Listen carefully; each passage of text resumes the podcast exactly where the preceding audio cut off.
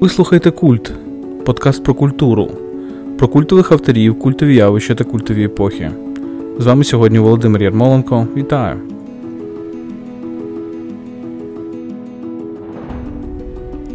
Сьогодні ми говоримо про Августа, творця Римської імперії, першого імператора, який замаскував себе під хранителя республіки, а насправді її зруйнував, людину, чиє ім'я стало титулом сучасника Христа. Гай Октавій, він же Август, народився 63-го року до Різдва Христового. Поряд із Юлієм Цезарем він став найбільш популярним правителем Риму. Він поклав край римській громадянській війні, переміг своїх ворогів і показав, що значить правити через авторитет. Водночас він встановив майже божественний культ самого себе, культ, який далі в історії копіюватимуть і наслідуватимуть. Отже, сьогодні у нас в гостях зірковий гість це Вадим Карп'як, який є відомим телеведучим, ведучим свободи слова на ICTV, а також програми про закон і благодать на Радіо Культура. Вітаю, Вадиме. Вітаю. Дуже дякую, що ти е, підтримав нашу ідею цих наших подкастів, культ подкастів. Е, і коли ми з тобою говорили про те, про що би ти хотів поговорити, ти мені сказав, що ти би хотів поговорити про Августа. Так. І це дуже цікаво, тому що я знаю тебе як людину, яка дуже цікавиться римською історією, але це ж нібито було так давно. Це було понад 2000 років тому. Так? Август, можна сказати, людина, з якою пов'язують це поняття Римської імперії. Це людина, яка жила на межі між е, першим століттям до нашої ери і першим століттям нашої ери. Чому він нам взагалі цікавий? Ну, по-перше, тому що назва подкасту Культ передбачає культових особистостей. А Август це якраз перша людина в європейській історії, яка особисто методично працювала над власним культом. Культ особи, всі подальші європейські політики, вони запозичили у Августа. Бо він вибудував цю систему дуже чітко. І настільки чітко, що навіть теперішні політики, наприклад, Борис Джонсон, який пише книжку про омріяний Рим, він звертається до Августа мотивуючи єдину Європу і ідею єдиної Європи через августівську ідею Пакс Романа. Тобто Джонсон пояснює, що оця ідея єдиної Європи це насправді ідея Римської імперії часів Августа, коли треба всіх навернути до єдиного стандартизованого культурного і політичного поля, починаючи від е, системи великого будівництва. А я думаю, зараз багато хто з наших е, слухачів проведе паралелі між теперішнім великим будівництвом і великим будівництвом часів Августа, бо він запровадив цю ідею, коли по всьому е, Пакс Романа почали під його орудою. Будувати храми, будувати акведуки, будувати якісь е, публічні е, будівлі, і закінчуючи тим, що при ньому варварська Європа перейшла з пива на вино. Август це людина, яка мало того, що дала назву місяцьові шостий, восьмий тепер. Тоді він був шостий, восьмий місяць тепер у більшості романських мов він август. Та? Це людина, яка дала європейській політиці ідею першої леді. Його дружина виконувала. Те, Її що звали тепер... Лівія, та? Лівія, та. Е, Лівія була не просто, це вже його фактично третя дружина була, але вона і найулюбленіша, начебто. Вона виконувала при ньому те, що тепер виконують при теперішніх президентах і прем'єр-міністрах перші особи. Е, він монархам дав, наприклад, ідею цієї держави в руці, оцієї кулі з хрестом. Це ж августівська ідея, яка дуже дивним чином потрапила в європейську культуру. Він поставив е, пам'ятник своєму батькові, названому Юлієві Цезареві, який його всиновив. І Юлій Цезар на цьому пам'ятнику тримав земну кулю в руці, а зверху була Вікторія, богиня перемоги. І здається, в 4 столітті уже нашої ери, після народження Христа, е, ченці християнські е, Вікторію збили, припаяли туди хрест. І востаннє ми могли це бачити у 1953 році. Цю державу, оцей символ влади монарха, тримала королева Єлизавета, коли її інтронізували на британський трон. Це августівська ідея. Ну, власне, ченці мали, мабуть, е, право це робити, тому що тоді вже четверте століття, да, це тоді вже християнство стало Уже так. офіційною релігією Римської імперії. Уже можна було. Можна було. І це, це дуже цікаво. Але от справді, тобто від Августа ми можемо, от оця людина, яку я думаю, що всі знають, хто да, у всіх вона на слуху, але дуже багато оцих речей, які він запровадив вперше. Давай спробуємо розповісти взагалі, хто він був. Ну, по-перше, до його імені повернемося, да, тому що імен у цієї людини було багато, і звали її, якщо я не помиляюсь, Октавіанус. Октавус, так? Октавус. Октавус. Октавус. А, І, Але повне ім'я це Гай Юлій Цезар Октавус. Так, тому що Юлій Цезар його всиновив. Це його м, Авгус або Октавіан Октавус був, якщо не помиляюсь, сином його племінниці. Так. Е, І оця приставка Ан наприкінці означає, що він всиновлений. Він дуже не любив. Історики е, кажуть, що він дуже не любив, коли його називали Октавіан.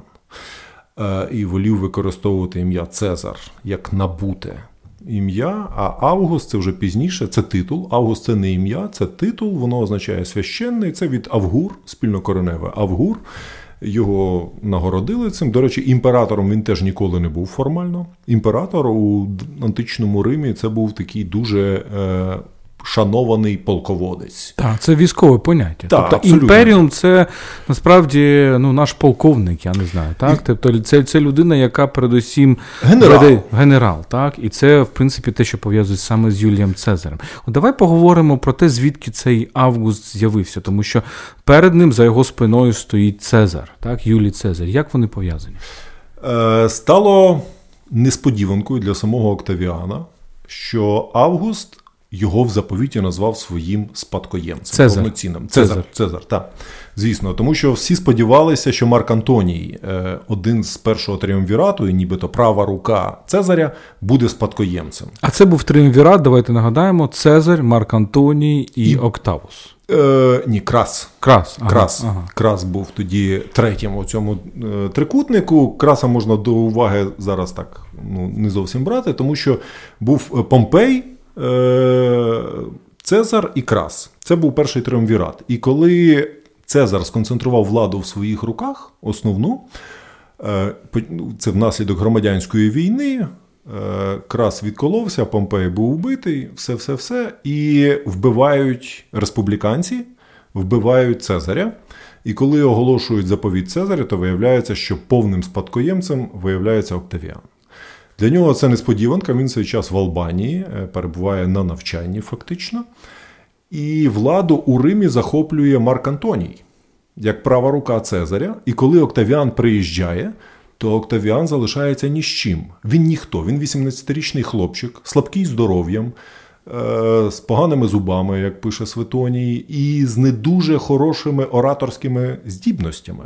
Це людина, насправді, яка постійно писала собі шпаргалки, як говорити. Він перший в Європі зафіксований політик, який готував свої промови і читав їх з папірця. Це було дуже незвично для тодішнього Риму. Більше того, він навіть з дружиною є спогади, що він навіть з дружиною Лівією, коли говорив про щось важливе, писав собі тези. Щоб раптом чогось зайвого не бовкнути. І от оцей хлопчина, 18-річний, опиняється в ситуації, коли йому все заповів Цезар, але він насправді нічим не володіє. Війська під Антонієм. Антоній це такий мачо, античний класик, Аполлон місцевий. А у нього нічого немає. Більше того, Цезар заповідає, що четверту частину свого маєтку треба роздати бідним. І коли Октавіан приходить до Марка Антонія і каже: ну, дай хоч трохи грошей, треба бідним роздати, Антоній його просто посилає. Каже, хто ти такий? І що робить Октавіан? Він був гідний, Е, нащадок свого названого батька. Він продає один зі своїх маєтків, а сім'я була не бідна, треба визнати. Він продає свій маєток для того, щоб виконати заповідь Цезаря. І доводить це до плепсу римського. Бачите, я виконую заповідь свого батька. І дуже поступово починає е, теж заволодівати умами римлян тодішніх і отримувати підтримку легіонів і звичайного народу римського. Тобто, фактично, він можна сказати, що це дуже класична історія для європейської історії, коли людина, яка стоїть досить таки високо, вона починає в обхід оцих аристократів, так можна сказати, тих людей, які мають владу, на кшталт Марк Антоній, іти до цього народу, до цього знаменитого римського народу, який, як пам'ятаємо, записаний на власне народ і сенат. Да? Так, е, Сенатус Попілус Кюром, Сенат і народ Риму. Так, вони всі апелювали, змушені були апелювати рано чи пізно до народу. Але е, Марк Антоній робив це, маючи опір на армію тодішньої на легіони, а Октавіанові доводилося цей опір і цю підтримку легіонів здобувати. Бо він ну, був ніхто фактично для них. Але оцей момент, його готовність іти слідами Цезаря і використовувати авторитет Цезаря перед легіонами, він зумів його конвертувати. Тобто він конвертував оцей авторитет Цезаря у власний авторитет. І тут дуже цікаво, от е, концептуально, так, є два важливі латинські поняття: це імперіум і авторітас. От імперіум це, як ти вже сказав, та це військова передусім влада, і це те, що було у Цезаря. Саме тому, коли ми говоримо про імперію, ми говоримо про Цезаря. Да? І слово Цезар навіть воно стало таким. Ну, вже поняттям, ну, концептом. Так, Цар це ж скорочено Цезар. Цар Цезар, там Кайзер німецький це Цезар, я не знаю, Кесар е, візантійський це Цезар. Да? Тобто це нібито ім'я, яке стало е, концептом. Так. А, Але е, Октавус він, хоч і опирається на цей авторитет Цезаря, він намагається працювати з народом через це поняття аукторітас. Тобто авторитет, те, що ми називаємо авторитетом. То? Тобто це вже не військовий лідер, Цезар це великий полководець, який завоював пів Європи. так? А це вже якісь лідери, які говорять з умами народу. Так? Оце дуже цікавий концепт, який він вибудував, тому що, на мою особисту думку, це можливо крамольна для істориків думка, але це кінець тієї класичної геройської античності. Тому що в результаті тривалих воєн, переговорів там було дуже багато усіляких нюансів, е, і громадянська війна тривала. Але е, утворився триумвірат у складі Октавіана, у складі Марка Антонія, і Лепід був такий. І вони поділили імперію на трьох. Тобто Октавіан таки вигриз свою частку. Вони поділили імперію на трьох, і потім сталася оця е, катастрофічна ну, чи героїчна битва е, на мисі акції де Октавіан розбив Марка Антонія і Клеопатру. Це Шекспірівський сюжет, Клеопатра, Октавіан, всі помирають, кохання, все. І внаслідок цього залишається ніби двоє тільки людей: Лепід і е, Мар, е, Октавіан, власне, Лепіда потім зіслали. І Октавіан залишається одноосібним управителем всієї території Римської республіки на той момент. Так. Давай все ж таки повернемося до цього нюансу. Так? Тобто, це ти говориш про громадянську війну. Вона розпочинається, наскільки я пам'ятаю, після вбивства Цезаря. Так? Ні, вона й до вбивства Цезаря. Тобто громадянська війна тривала іще задовго до, і формально її можна почати вивести з, з, з мови Каталіни, проти якої виступав іще Цицерон. Тобто вона тривала, е, тому що це громадянська перший тріумвірат, оцей у складі Краса, Помпея і Цезаря, це був результат громадянської війни, що вони її якось встановили е, і старалися збалансувати цю владу. Але вони між собою потім сварилися, воювали Цезар з Помпеєм. І вона тобто, тривала. Тобто, тобто Рим, ця Римська республіка, вона в повному хаосі, вона нібито розпадається. Ми просто теж нашим слухачам нагадаємо, да, що це там ми говоримо, коли ми говоримо про Рим, у нас в уяві, що це Римська імперія. Є велика частина Римської республіки, яка приходить на зміну там, римській монархії, ще старі. Так? І оцей період, коли вона в громадянській війні, вона ось ось розпадається. І от вбивають Цезаря. Тобто це велика трагедія, так і Тож... здається, республіканцям тоді здається, що вбивство Цезаря рятує Римську республіку від супостата, від так. якогось тирана. Але насправді ні. Історики кажуть, що республіка була приречена. Не Октавіан, то хтось би інший, але вона була приречена на імперію і монархізм. І от ці двоє людей, Марк Антоній і, і Октавіан, вони фактично Вони фактично от сперечаються за роль того, хто з цього триумвірату стане єдиним. Так? І Марк Антоніо, цей мачо, так, і ще коханець Клеопатри, а Клеопатра була ще коханою Цезаря. Так? Тобто це страшенна, довга історія. У Паскаля, здається, є фраза, так, що якби у Клеопатрі був трішки інший ніс, то історія людства була би іншою. Отже, і приходить оцей Октавіан, і він все якимось чином заспокоює. Власне, от на цьому він і виграв. Там з дітьми від Цезаря і Марка Антонія там взагалі шалено цікава історія, тому що справді виглядає, що Марк Антоній так закохався у Клеопатру, що він готовий був все заради неї е, віддати. І це була, до речі, одна з форм, яку використав Октавіан у боротьбі з Марком Антонієм. Поки Марк Антоній був в Єгипті з Клеопатрою, Октавіан е, з храму висталок дістав його заповіт, зламав печатку. І на суд публіки виніс заповіт Марка Антонія, в якому чорним по білому, ну очевидно, чорним по білому, було написано, що коли він помре, то його можна поховати у не в Римі, щоб Марка Антонія поховали не в Римі, а поруч з Клеопатрою, десь в Єгипті, римського тріумвіра римського патриція, сенатора і взагалі поховати десь не в Римі, це означало, що йому вже Рим нічого не, не дорогий. І от в результаті оцих усіх громадянських воєн Октавіан опиняється єдиноосібним управителем цієї території, і це один з секретів, чому Август. Октавіан Август став таким важливим. Він справді закінчив оцю громадянську війну. Це якби зараз, так щоб зрозуміти, от приходить якийсь зовсім молодий чоловік, і е, в результаті там 16-річної політичної кар'єри він припиняє. Війну в Україні він робить Україну членом НАТО, членом ЄС. У нас рівень ВВП виростає в рази і всі починають на нього молитися. Це чудо таке. Він зупинив багаторічну громадянську війну в імперії і дав їй стабільність, чого всі хотіли. І, власне, через це його сенат і називає Августус. Так? Тобто це релігійне поняття. Це фактично ну, е, людину, яку наближає до Бога, я правильно розумію? так? Так. Тобто це такий титул, який каже: так, ти святий, ти нам посланий з небес і так далі. І так далі. Ну там дуже цікава історія, Володю, е, тому що наближати до Бога його почав іще сам Цезар. Юлій, Гай Юлій Цезар.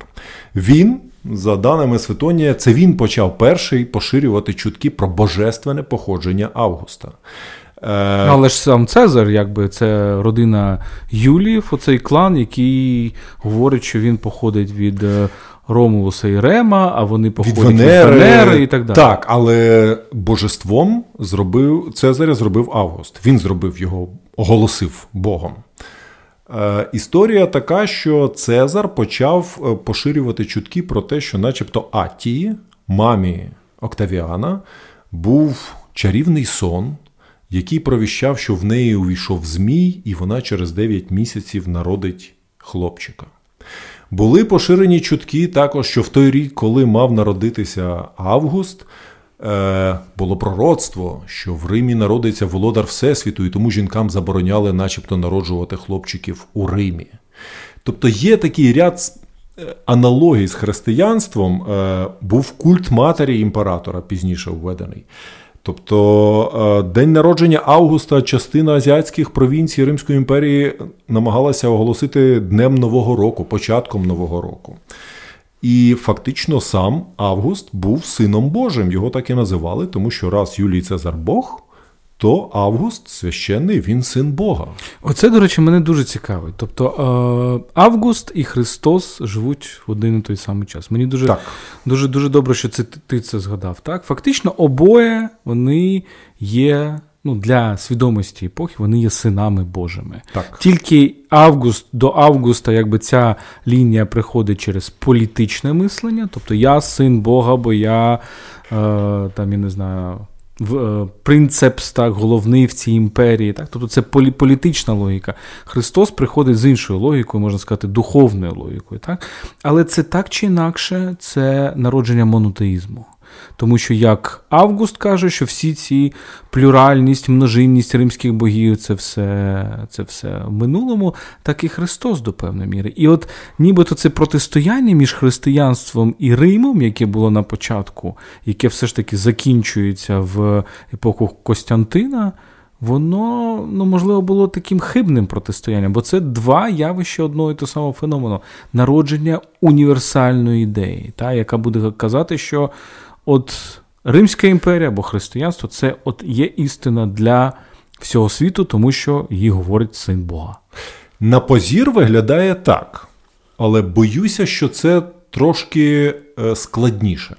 Річ у тому, що Август ніколи не мислив, чи принаймні публічно не визнавав себе як імператор і як одноосібний правитель імперії. Так, Взагалі, Він казав, що що він захищає республіку. Він принципат. Так. Він просто перший громадянин, перший сенатор, патер Патриція, він батько батьківщини. Він вигадав для себе масу оцих звань, і він якраз піднявся на тому, що він захистив республіку. І він навіть віддав в якийсь момент е, повноваження Сенату, так і і народу, і сказав, це все ви. Абсолютно, це найбільша загадка Августа. Людина створила культ своєї особи, стандартизував. Ніхто до нього не стандартизовував зображення очільників. Ці зображення розсилались у всі кутки імперії. Він перший стандартизував зображення на грошах, тому що тоді ну, кожен як хотів, так е, очільника там і карбував. Були приватні якісь карбування грошей. Август це все зробив стандартно. Універсаль... Він розумів важливість візуального фактору. Він це все дуже і культури. Це теж важливий момент. Я б хотів, щоб ми ще про це поговорили. Але він не мислив себе як єдиноосібний правитель, ну принаймні не показував цього. І це найбільша загадка. Ми знаємо масу всього про приватне життя Августа, про те, що він зіслав свою дочку, про те, що він носив е, взуття на підборах, бо вважав себе дуже низьким і хотів виглядати вищим. Але ми не знаємо механіки його влади. Вона ніде не збережена і ніде не зафіксована. Як він це зробив? Йому не треба було, немає свідчень, хоча є свідчення, що він був жорстокий там свого часу, відправляв на смерть дуже багатьох людей про скрипції, оці, коли списки смертні, розстріляні списки, фактично, це ж теж в тому числі і його рук справа. Але ми не знаємо, як він всіх тримав у покорі. Так, і це мені здається велика е, велика дистанція між Цезарем і Августом, тому що Цезар ще раз, от парадокс в тому, що ми говоримо про те, що Римська імперія все ж таки більше з Августа народилася, так. але Август був абсолютно антиімперським імператором, тому що це якраз це не через примус, а це це через він володів людьми, а через якусь звабу, так? через якусь таку якусь дивну здатність до переконання. Не а знаємо от, чому. А от невідомо чому. Це загадка, і її можна розгадувати різними. Але знову ж таки, це а... паралель з Христом. Та, ні, а от мені якраз йдеться про те, що Христос чітко дав: є Царство Боже, є Бог, я син, є Дух Святий, ось є трійця, чітка вертикаль влади. Все і монотеїзм, грубо кажучи. Август ні. Август показує, що є чітка вертикаль влади, але є сенат.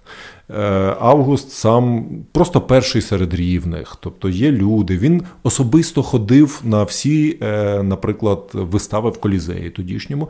І коли Цезареві закидали, що він, коли ходить на вистави в колізеї, і неуважно дивиться, а були такі закиди, що він вирішує якісь справи, пише якісь документи з кимось не дивиться за сценою. Август завжди дуже уважно дивився, що відбувається на сцені. Він завжди плескав. Тобто люди бачили у ньому якесь таке, ну, щось близьке для них. Він був з ними. І це теж загадка, бо він, начебто, не вмів з ними говорити так напряму. Кажуть, що оратор з нього так собі був. Це дуже цікаво. Давайте нагадаємо та, для для слухачів просто хронологію, що чому ми говоримо про Христа і Августа. От є у Віла Дюранта дуже потужно, дуже цікавого автора. Так, у нього є кілька книжок, які ми з тобою, я думаю, вивчали ще в Могилянці завдяки нашому викладачу Борису Миколаївичу Чумаченку.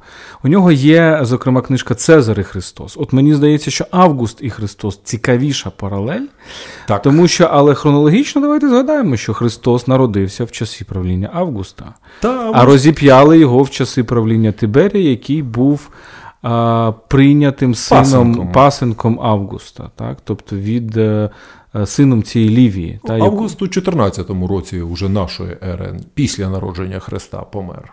Так. Так, і це. І, і от мені здається, що от є якась паралель. Ти кажеш про трійцю, є якась така трійця Римської імперії. Бог Отець це Цезар, Бог Син це Август, і Бог Дух Святий це Вергілій. Чи Овідій, ці римські поети, які О, зробили цю зробили, власне, це популярна роль. версія, так. але я думаю, що третім би особисто я поставив мецената. Меценат дуже важливо. Меценат. В наших сучасних умовах меценат при Августі виконував роль міністра культури і інформаційної політики. Тобто, це була людина, яка не боялася сказати ні Августові. Один з небагатьох. Є свідчення навіть, що він упокорював дуже жорстокий норов. У Августа свого часу був дуже жорстокий норов. І, начебто, свідчення сучасників кажуть, що меценат міг йому сказати, що досить м'яснику, скільки тобі крові. І при цьому меценат менеджерив всю історію е, увіковічнення Августа в культурі. Тому що Август не звертався безпосередньо до Горація, хоча вони є свідчення, що вони разом випивали на банкетах, овії, все, все, все. Але він з делікатними моментами, оцими, він звертався до мецената, який уже потім менеджерив. Тому що Август це фактично перший чоловік такого польоту політичного рівня, який зрозумів, що культура важлива. І ми вже казали про цю битву при акції, коли Октавіан переміг Марка Антонія. Так от, на честь перемоги, Август заснував місто Нікополь на мисі акції. Місто до нашого часу не дійшло. А чотири твори, написані на честь його перемоги, дійшли. І він зрозумів оцей момент і тому звертався до Вергілія, щоб написати Енеїду теж через мецената. І меценат справді е, після це ж після е, нього, да, це слово меценат стало ну, так. загальним. Да? Тобто, це справді людина, яка пов'язує гроші і культуру. Це тодішній так? олігарх такий. Так, але це але дуже цікаво, те, що ти говориш про про використання культури, і це справді так, бо оці всі зображення Августа, оці всі скульптури, є дані про те, що в принципі, ну, це те, чим зараз є телебачення, чим зараз є всі так. ці білборди, чим зараз є Фейсбук і так далі. Тоді цю роль відігравала передусім скульптура, так, але ти говориш про монети і так далі. Ну і монети, і скульптура, тому що є свідчення, що вони були стандартизовані в Римі. Так. Їх розсилали у всі кутки. От я, я якраз про це хочу сказати: що от ті рештки, які ми маємо, да, оці знамениті зображення Августа, є е, дані, є такі припущення, що їх було там десятки тисяч так. однакових, яких, до речі, е, загалом зазвичай робили греки, тому що грекам віддавали цю культурку. так? На аутсорс. На аутсорс віддавали. так? І ці греки вони поширюють. Тобто культура, візуальне мистецтво справді це був такий меседж уніфікації імперії. Тому що коли десь там на на периферії, десь в Іспанії, десь в Галії чи десь в Сирії бачать один і той самий образ, це така Кока-Кола, так можна сказати. Ну, але це стало можливим, тому що Август дуже довго правив. Фактично 57 років. Е, 16 років виходить, як він був ну, в складі триумвірату і взагалі при управлінні державі, і 41 рік як е, одноосібний управитель імператор, те, що ми називаємо. Тобто королеві Вікторії, ну можливо, королева Вікторія трішечки довше. Довше да? уже? так. Чи якийсь Франц Йосиф, так, можливо, трішки довше, але все одно це величезна кількість часу. Ну і вона теж, я думаю, розуміє роль культури, хоча, начебто, не погоджувалась на серіал Єлизавета, але кажуть, що дивиться. І Август, розуміючи, серіалів тоді, звичайно, не було, але оцей. Ти епос... про Єлизавету. Я, я про Єлизавету. Я та. про Вікторію. Ой, так. Та, е, та, про Єлизавету, звісно ж. Але Август замовив е, через Вергілієві, через мецената Енеїду. І є спогади, що спочатку Вергілій збирався просто якусь оду на честь Августа писати хвалебну, але потім передумав і написав Енеїду свою, не дописав її, правда? Довго писав. Десять років. Е, він довго писав її, тому що, начебто, дуже старанно ставився. Є свідчення, що він спочатку написав е, таку рибу. Тобто це був скелет, загальний е, напрям, хто, куди, в якій дії що. Потім він написав це в тексті. Неремовано, це не був вірш. Він написав прозу. А тоді вже почав створювати вірш і помер, не закінчивши. І просив перед смертю знищити. Так, від від сонячного удару, здається, помер. так. Ну, начебто це Просив знищити, але меценат не знищив, так, здається. Але давай, е, от Енеїда це дуже важливо. Взагалі, оцей тріумвірат поетів, можна сказати. Так. Вергілій, тобто, Горацій і та, Овідій. Овідій. Так, ці, ці, ці троє які прекрасні поети, прекрасні твори створювали. Овіді, до речі, теж постраждав від цієї жорстокості Августа, тому що його зіслали, ми не знаємо насправді чому. Ну, Є підозра, що А, він брав участь у якихось оргіях, а Август був. Хоча сам кажуть, ходив наліво регулярно і виправдовувався перед дружиною тим, що він спить з іншими жінками, щоб дізнатися державні таємниці в ліжку. Але він запровадив дуже жорсткі правила стосовно шлюбних зрад, е, стосовно того, що е, вдовиці повинні швидко одружуватися знову. Там було якось... Ну там жорстокі правила, так. там давали чоловіку начебто, право вбити дружину. Начебто Овідій е, щось там десь трошки переступав ці правила. Ну і донька Августа Юлія, вона була, судячи з усього, дуже не, не погоджувалася з цими політиками аскетичними За що Августа. Її зіслали на острів. Так, тобто це теж. Тобто він жорстокий. Тато б він був жорстокий. А, Але давай от до Вергілія повернемося, так. і це дуже цікаво насправді, бо в нашій культурі є. Так, ми всі прекрасно розуміємо, Котляревський, Енеїда. Дуже цікаво дивитися, як наша культура відповідає на оцей, в принципі, імперський міф, який створює Вергілій. А, Я дам трішечки свою інтерпретацію, а ти мені скажеш, чи ти погоджуєшся, чи ні. Вергілій це людина, яка від Енеїду відповідає грекам. Так? Тобто це такий рімейк Одіссеї і Іліади, але рімейк такий, який має показати цим грекам їхнє місце. Тому що, по-перше, е, Одіссея це історія про те, як Одіссей шукає повернення додому.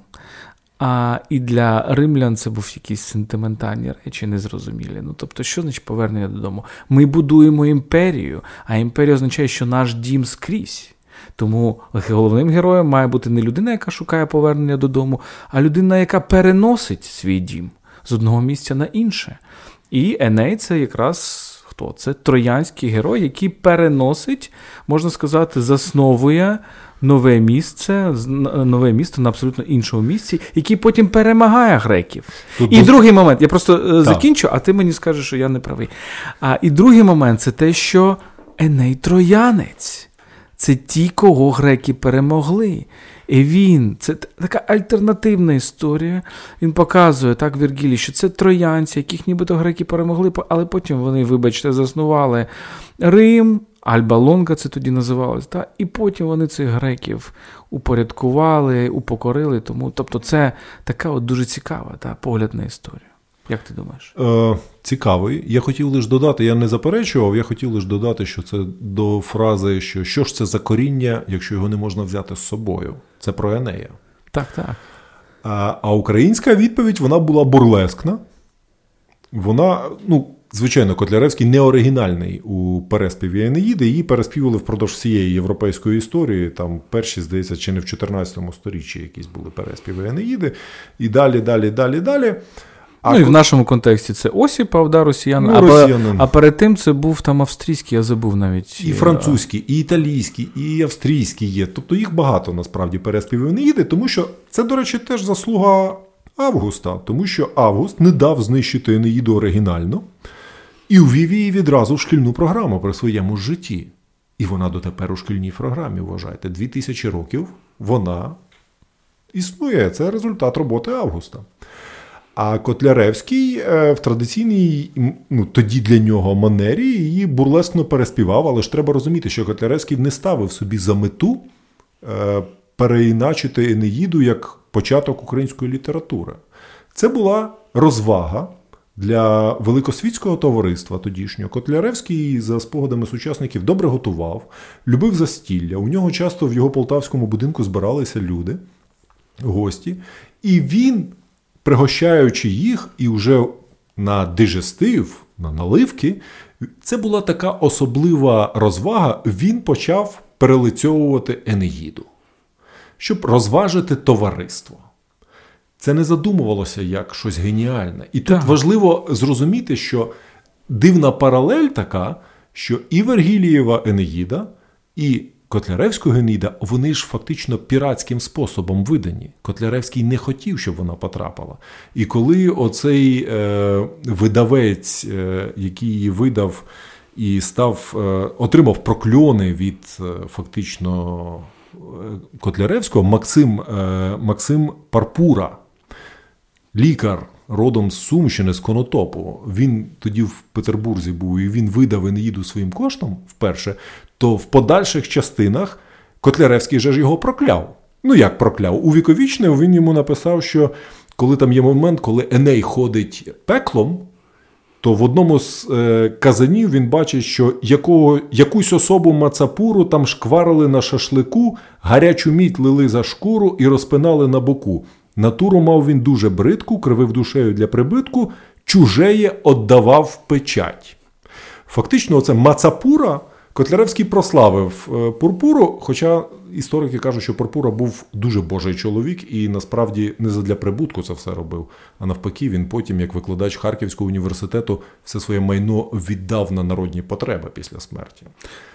Але дуже цікаво, ти говориш, що це розвага, але здається, це або Валерій Шевчук помітив дуже добре, бо Шевчук це людина, та, яка дуже добре розуміє, що Котляревський не почав українську літературу. бо... Закінчив у варіанті Шевчука. Так, та, Тобто він е, він же ж розважав людей, які розуміли, хто такий Вергілій, які, мабуть, знали Енеїду на на пам'ять латиною, так, тому що вони були вихідці з цієї освіченості там, Могилянської, Київської і так далі. Та не обов'язково Могилянською. Енеїда була стандартним твором. Це все одно, що зараз спіймати Кайдаша. Оце е, модне поняття у школярів. Це ж від класики, тому що всі читали в школі Кайдашеву сім'ю. І спіймати Кайдаша всім зрозуміло, тому так назвали серіал. Тому що молодь так каже, це коли на тебе знайшов стан смутку якогось такого, спіймати Кайдаша. І тоді так само було для всіх нормально перелицювати Енеїду, бо всі знали, що таке Енеїда. Всі фактично на пам'ять латину вивчали за цим текстом. І Але... так, для Шев... це, це Шевчука ідея, що Енеїда не перший твір модерної української літератури, а останній твір української барокової літератури. Так, ну і про це ще е, Марко Роберт Стех, я пам'ятаю, говорить. Мені просто дуже запам'яталася ця думка, і вона мені здається дуже важлива.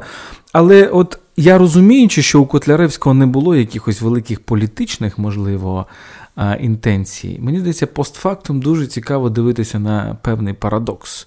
Це те, що. Е, Енеїда Вергілія це все ж таки пропаганда імперії. А Енеїда Котляревського це якийсь такий кпин над імперією, це такий якийсь сміх над імперією. З одного боку, та, можливо, не зовсім такі прозорий, а з іншого боку, це якась ідентифікація українських козаків, чию Січ зруйнували так само, як зруйнували Трою. І це якийсь такий, можливо, тонесенький меседж, що ці ці козаки колись заснують свою державу, все ж таки, так так само, як Еней заснував е, або Аскані, його син, та заснував Рим. Так, Тобто, це це такий парадокс дуже цікавий, тому що питання ж не в Котляревському, а питання в тому, наскільки вірусним став цей образ для української культури. Про це Діана Клочко дуже добре дуже добре пише в своїй книжці, і ми знаємо, там і виставка була в арсеналі, так, чудово. Тобто, яким чином українська ідентичність, яка завжди була антиімперською, чи принаймні такою скептичною щодо імперії, бере ключовий імперський образ, який пов'язаний з людиною, яка створила цей імперський культ, це Август і його великий пропагандист, можна сказати, геніальний Вергілій, як воно все так парадоксально поєднується. Це розкішна так. Я повністю мені немає навіть що тут додати. Тільки зауважу, що це розкішна ілюстрація того, як беручи міф, можна по-різному його трактувати. Тому що історія Енеїди Вергілія, вона ж теж не на голому місці взялася. Справді побутували міфи про те, що римляни прийшли, що вони не випадково змагалися з місцевими етрусками і перемогли їх. Та? Я просто хочу нагадати, що до Вергілія, в принципі, ну, класичний наратив про Рим це те, що Рим походить від е, Ромул, Ромулуса і Рема, Ромула і Рема. Так? Але Ромул і Рем це 7 століття до нашої ери. Тобто греки були в повному розквіті. І оце була потреба показати, що Рим насправді має дальші коріння, такі самі, як і у греків. Тобто ще до Троянської війни сходить. Це дуже імперський чинник е, углибитися в історії якомога далі. так щоб не можна було викопати коріння, оте, про яке ми говорили.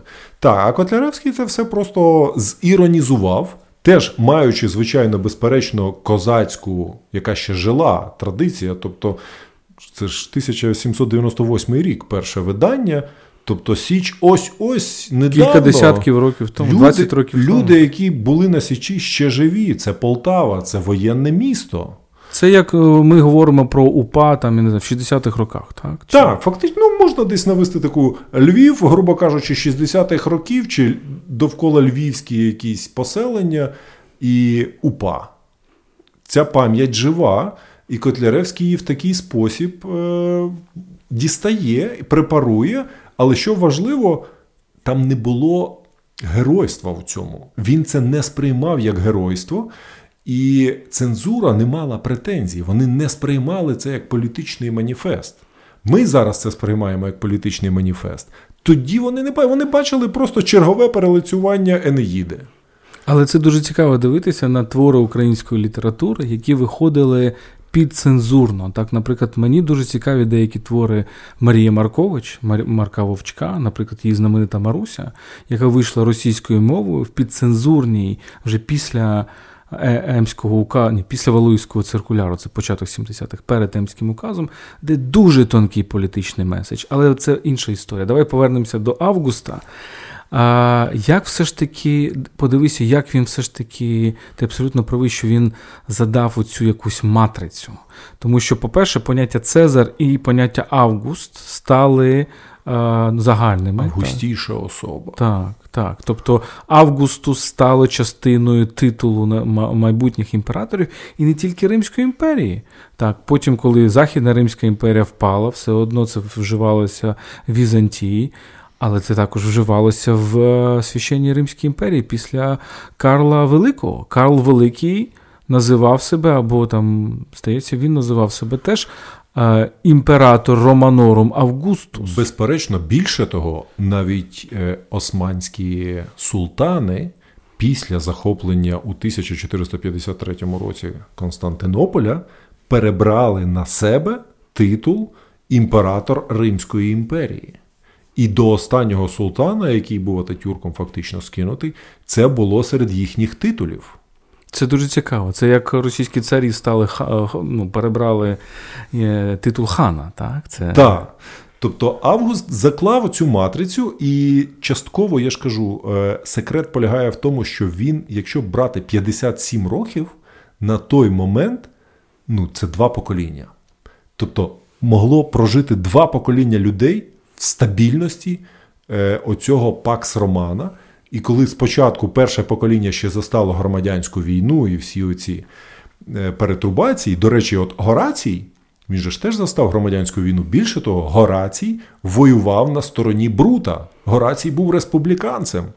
І він виступав проти Октавіана. Але потім, після якоїсь битви, де він заледве вижив, він якось навернувся до поезії, він сам це згадує, і перейшов на сторону. Ну, пізніше. це це як так. Це як так. У, українці, які воювали на боці УНР, якийсь час вони все ж таки спробували себе знайти в радянській Україні, але в нашому нашій історії це, як правило, дуже погано закінчилося для них. Для Горація нормально, ми бачимо, закінчилося. І потім е, друге покоління воно застало оцей мир, оцей пакс Романа, і цей е, мир не в сенсі світ, а в сенсі справді мир. Тобто запанував там десь на околицях імперії були, звичайно, якісь сутички. Був момент оцей з Варом, коли Вар 2, здається, легіони втратив е, на території сучасної Німеччини. І геніальний актор Август постарався, щоб в історію і його сучасники описали момент, як він побивається за легіонами, що він кілька днів бився головою об стінку і кричав: Варе, поверни мої легіони. Він був чудовий актор, він знав, коли як треба зіграти.